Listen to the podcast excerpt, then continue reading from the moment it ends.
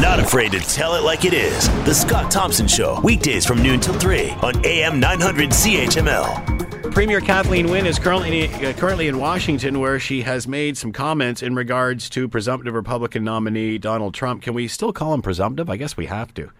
Uh, she said that he is da- she is a, he is a danger to Canada and the world, and uh, I guess the question to you is: Should she make comments in regard to other leaders, others uh, elections uh, from other countries? Uh, you might remember that Prime Minister Trudeau was down there in March, and he, when asked about the same sort of thing, and Trump, of course, he politely uh, sidestepped the issue and, and, and didn't take the bait uh, which I believe is protocol.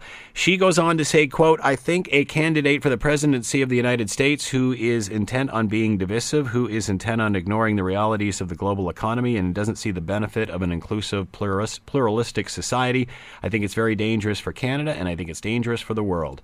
Uh, a Trump pre- presidency would be destabilized. She didn't say that. The quote is destabilizing for the uh, continent and it would go well beyond the continent are some of her comments uh, which she had uh, she had made. Now, um, again, protocol I believe is to not to wade into those sort of things. Lots of people think this, but is it correct for a world leader to do so? To talk more about all of this, Blayne Haggart is with us, associate professor in the Department of Political Science down at Brock University, and is with us now. Hello, Blayne. How are you today? I'm okay, thanks.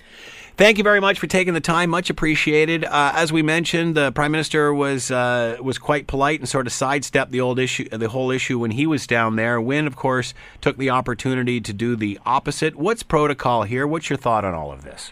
Well, protocol usually, is, as you said in the introduction, is not to get involved in uh, in other countries or I guess other jurisdictions elections. Um, so that's the protocol, and it, it is. Um, it is kind of surprising that uh, the Premier Wynne would uh, would actually uh, step out and with her criticism of uh, Donald Trump like that. Uh, she said that uh, the the reason of her visit was to reaff- reaffirm how important the trade rela- uh, the quote was reaffirm how important our trade relationship is. Uh, does this sort of thing help or hinder trade relationships? Well, I think that it, I mean, right now it doesn't go one way or the other. Uh, what it does, though, it, it, what's interesting about it is that there is a kind of a taboo against getting involved in other people's uh, elections. Um, and it's not just because it's you know impolite or something like this, but it's also the question of what you know what effect would it actually have. I mean, you know, we uh, you know Ontarians, Canadians can't vote in the U.S. election. Um, and you know, Americans, on one hand, you know, it's hard enough for Canada to get uh, get anyone to pay attention to us anyway. So there's not going to be a lot of Americans paying attention, and those that are, you know, the one thing that uh, anybody like like the surest way to get one a group to close, close ranks is for an outsider to criticize them. So there's all you know, people don't like being told what to do by outsiders. So something like that could you know easily backfire, even if you know even if she is correct. Uh, and the other thing, uh, what happens if he does get in? Do you want to be bad mouthing people who you later may have to do business with? There is that, and I mean, at the end of the day, it's uh, you know, for instance, like you know, Stephen Harper and Barack Obama. Stephen Harper didn't have to, you know, he didn't say anything nasty about Obama, um, and vice versa. But it was pretty obvious that they, you know, that they, uh, you know, that they didn't align exactly politically, but they still have to do business. Um, and so just basically insulting someone is never it's never really a, a good idea. It's also an easy thing to say for uh, you know there's no real um, there's no real kind of blowback for for Kathleen Wynne to say this amongst uh, Ontario voters. Now, does she get a pass here uh, because obviously the situation in Orlando in regard to the gay club, our premier obviously in a same sex relationship? Could she be extra sensitive to this sort of thing? I mean, that would be obvious, wouldn't it? Sure, but then there's how, how do you go about doing that? I mean, um, you know, you can criticize. You can, like, for instance, when Justin Trudeau, you mentioned Justin Trudeau um, in the introduction as well, and you mentioned how he, you know, kind of walked around the issue. But I mean, when you look at his comments, when he talks about, you know, the importance of, you know, of uh, of bringing people together, things like that, I mean, he made it very obvious that he was talking about kind of like the, the divisive rhetoric that was coming out of the Trump campaign without actually mentioning Donald Trump. So there's there's a lot of different ways that you can go about without directly attacking um, a specific candidate. Uh, do you think that plays any different here? Uh, how do you mean? Well, it, the fact that she made this statement, uh, what, do, what do Canadians think about it? Well, I mean, it, it, I mean, Canada-U.S. relations in this area, it, it's kind of interesting because, um, you know, more than any country, really, we really have a weird relationship with the U.S. There, you know, that we tend to experience their domestic news and their domestic politics as ours, even though we are actually two different countries. And so there's no real. I don't think there'll be any real cost to her for for saying this. I mean, it's it's uh, in one sense to be to be a little bit crass about it. Uh, American politics is a kind of entertainment for non-Americans because Yeah. we're not the ones living. Uh, we're not the ones having to make these uh, decisions about um, about immigration, about you know the gun debate, things that seem might seem you know completely crazy to uh, to uh, to foreigners, but that Americans have to take this very seriously because it's their it's their brothers, it's their sisters, it's their fathers and, and mothers who they're having to have these debates with. With us, it's it's you know we've got our own country here, and we're not facing those problems. We don't have Donald Trump living with us. Does did she cross the line by letting her personal feelings interfere with business? Well, I don't know if she uh, let her personal feelings interfere with business. Um, you know, in, in my opinion, she made a uh, kind of uh, an, an impolitic comment. Um, but uh, whether that was driven by her feelings or not, um, it's uh, you know I- I have no idea, and I don't know how anyone would. Uh, well, I guess we can just assume because why would again? It's it's against protocol to say it, but I guess Yeah. we can't assume. Like, why would she have said it then? Yeah. Any Well, I mean, any suspicion? I mean, Donald Trump certainly has, uh, you know, has basically. I mean, the whole world is kind of freaked out right now that that Yeah. uh, one that that this guy has a chance at becoming the president of the United States, even if it is a, a long shot. If, it, if it's a one in two case, you know, um, anything could happen. So, I mean, she, like everyone else, is probably, you know, you know, we're all thinking these kinds of things. hmm Um, and uh, it's just a question about where, whether one or not, you know, whether or how we express it. True, Justin Trudeau expressed it in a certain way. She expressed it in a, in a more, shall we say, direct way. Uh, your thoughts on how the Orlando massacre has been politicized since, uh, obviously, the tragedy? I mean, whether it's gun control, terrorism, religion, sexuality. I mean, this has multi layers. Talk a little bit about how each one is using it for their own gain. Sure. Um, it, it, I mean, you're certainly right about the multi layers. It's like it, it's like a, a cross section of all of the uh, of all the issues uh, in America right now. That's It's right, all combined into one, really, isn't it? it's, it's unbelievable. I mean, it was interesting. You know, for you know, I was thinking about like for you had you know on a more, much more inspirational side, you had Muhammad Ali who passed away uh, last week, Yeah. who kind of brought together you know a lot of you know he, he was a very controversial uh, person because he touched on religion, uh, he touched on military things like that, and here we're seeing this in a much more horrific kind of way. And um, I honestly, I'm, I'm still trying to get a handle on exactly how it's going to play out because after all of these massacres, there's always, um, you know, there's always we're going to do something, and then it just kind of dies down. Whether or not something is going to be different this time, it's uh, it's uh, it, we'll have to see. But certainly, you know, everyone who, like for instance, people who uh, are worried about I- Islamic terrorism, they're trying to grab onto it. People who are concerned about gun control are trying to grab onto it. And of course, there's the there's the obvious fact that it was attack, an attack on uh, on on basically a gay nightclub, and so that comes into it. Um, especially with the you know the whole debate over transgendered washrooms of all things. So Yeah. it's uh, everyone's you know you know everyone is, is kind of in the United States seems to be kind of uh, again freaked out by this uh, and trying to deal with it, uh, deal with their own specific issues, and each one of them has kind of a purchase on that. What happens though? Um, uh, we will have to see, unfortunately. Because it does involve all of these different issues gun control, terrorism, religion, sexuality. Will the issue, which is, hey, let's stop hating each other and, and, and committing violence, does that get lost in the sauce here? Um, I don't. I don't know. I mean, certainly uh, on my on my Facebook uh, feed, and, and my gay friends are very much, you know, and, and you know, allies of, of the gay community are very much putting that forward, and they're not going to let this die. Yeah. So I think that you know, certainly they're going to people are working on that and making you know, trying to make a more tolerant uh, tolerant society uh, in the United States uh, for for gay, lesbians, uh, transgenders. Um, so yeah, I mean, I don't know if it'll get lost, but it's certainly uh, in the mix. And these aren't mutually exclusive. I mean, dealing with gun control, you know, you don't have to say, okay, we're not going to deal with hate crimes. Yeah, yeah, yeah, yeah.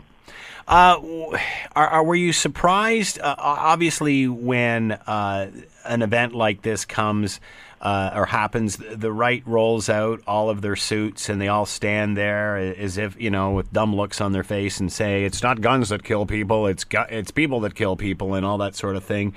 Uh, but it seems that Trump stood up and when, when asked about, or, or, or, the point that people seem to have a hard time wrapping their head around, is that this guy, despite being on an FBI uh, watch list of some sort and, and being red flagged and investigated, was still able to buy a gun. Uh, and, you know, even the Donald Trumps of the world had a hard time wrapping their head around that. And yeah. and and and then all of a sudden, Donald Trump said that he's going to take this to the NRA because he said, "I don't agree with this. If you're on a watch list, you shouldn't be able to get a gun," which totally goes against what the NRA is all about. Yet he seems to have their ear on this. Could he, he be the actual uh, catalyst that actually brings some common sense into this discussion by suggesting this? And, and a guy who really at times isn't friends with anybody. Yeah, I don't. Well, I don't know if we would credit it to uh, to Donald Trump, but uh, in, in the previous, like the Sandy Hook massacre and countless other ones, everyone's always thought that, uh, and I think uh, President Obama mentioned something similar. That you know, everyone thought, okay, this is it. This is like this is. I mean, massacre of children. Yeah. Um, and, and from legally obtained guns and things like that. Everyone thought that was going to be it, and so hopefully, um, you know, people, Americans' consciences will be shocked so much that uh, they will move on gun control. But you know, we've heard this before so, uh, that uh, you know that this is something that's just gone too far. I mean, obviously, it is gone. but are you surprised that Trump stood up and said that to the NRA? Um, he's idiosyncratic. I mean, yeah. he, he, he doesn't. There's no real plan to what Donald Trump does. He just kind of does what he does. He's not really you know, I mean, what's causing the Republicans so much grief is that he's not really beholden to them. He's not really beholden to their policies. Yeah. Um, so he, he just he basically just says the first thing that comes into his mind. Yeah. Um, and and sees how it plays. Yeah, so yeah, this could be as just a flip comment uh, or a, a, comment that was just as flip about building walls and keeping Muslims out. Who knows?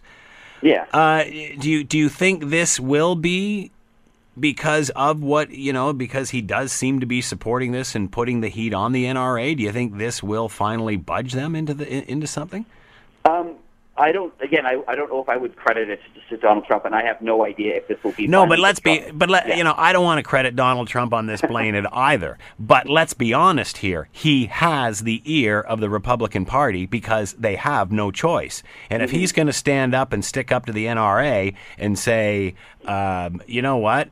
Okay, I agree with your guns and all that sort of stuff, but this is absolutely insane. That's the first leader that we've seen that's been able to get any sort of relation or or or, or make any sort of progress with this group. Uh, oh, on the Republican side. Yes. Yeah. I mean, sure, it's possible, and, and, that would be kind of a you know that would be a very very uh, positive thing to happen. Whether that whether that actually happens, uh, we'll see. All right, getting back to Premier Wynne, uh, she said that the uh, the reason for the visit was trade relations. Have we heard anything about that? Have we heard any sort of uh, report as to how those talks went or, or what happened, or is the headline mostly about uh, saying things in regard to the U.S. election? Um, the uh, I mean, everything, all the stuff that I've seen seems to be pretty much from the U.S. election um, about the U.S. election. But I mean, again, that's the headline stuff. It doesn't mean that there's not stuff going on about right. uh, going on behind the scenes. Which again, like I said, the uh, this is the easy stuff to cover because I mean, every, everyone, you know, people read anything that has the phrase Donald Trump in it. But uh, the, you know, they will be working on issues that are, are important to the two countries because we do, as Ontario, we do a lot of trading with the United States. Uh, on the other side of this equation, that being the Democratic side, uh, it, certainly seems that uh, Bernie uh, Bernie Sanders is finally winding things down and, and realizing uh, the truth. Uh, how much do you think he is going to influence the policy of Hillary Clinton? Certainly has pulled her to the left during the campaign, but once push comes to shove and it's the run for the presidency, how much influence will Bernie Sanders have on, on her campaign? This is actually the question that I'm really, really curious about. Uh, I mean, one of the reasons he hasn't officially kind of like said, I'm going to support Hillary Clinton, um, is because he's trying to extract as many concessions as he can from from her from the Democratic Party in setting up their platform. Um, and so that's kind of normal. What's, what's the weird wrinkle here is that Donald Trump is seen as such a dangerous candidate by, I mean, by attacking, um, by attacking, um, by attacking Muslims, by attacking Hispanics, by attacking women, so on and so forth.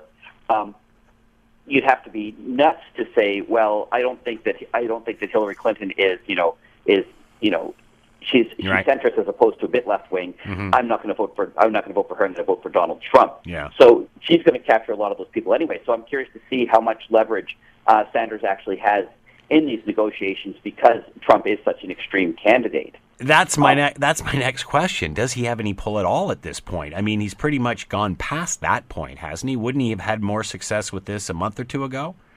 Um, I don't. Well, I don't know about the timing. Uh, there's a reason I'm a political scientist and not a strategist, but Mhm.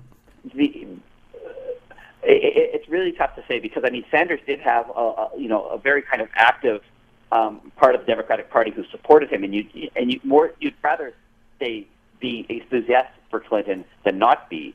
Um, I also remember the 2000 election where you had um, you know people a lot of people said oh well there's no difference between um, Bush and Gore, and so they either kind of sat out or they went and voted for Ralph Nader. We ended up with George W. Bush as the president. Um, this is, a, you know, Trump is a much, much, much, much, much more extreme candidate than George W. Bush ever was. Um, so maybe the dynamics are a bit different.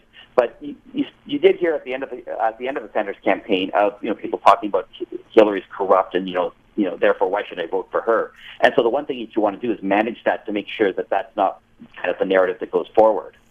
So uh, we'd like to think by this point, although there still is a long summer to go, that we've pretty much seen everything. Uh, and all we're going to see at this point is more of the same, whether it's more insults, more mudslinging, more whatever, uh, you know, and whether the bar drops even lower.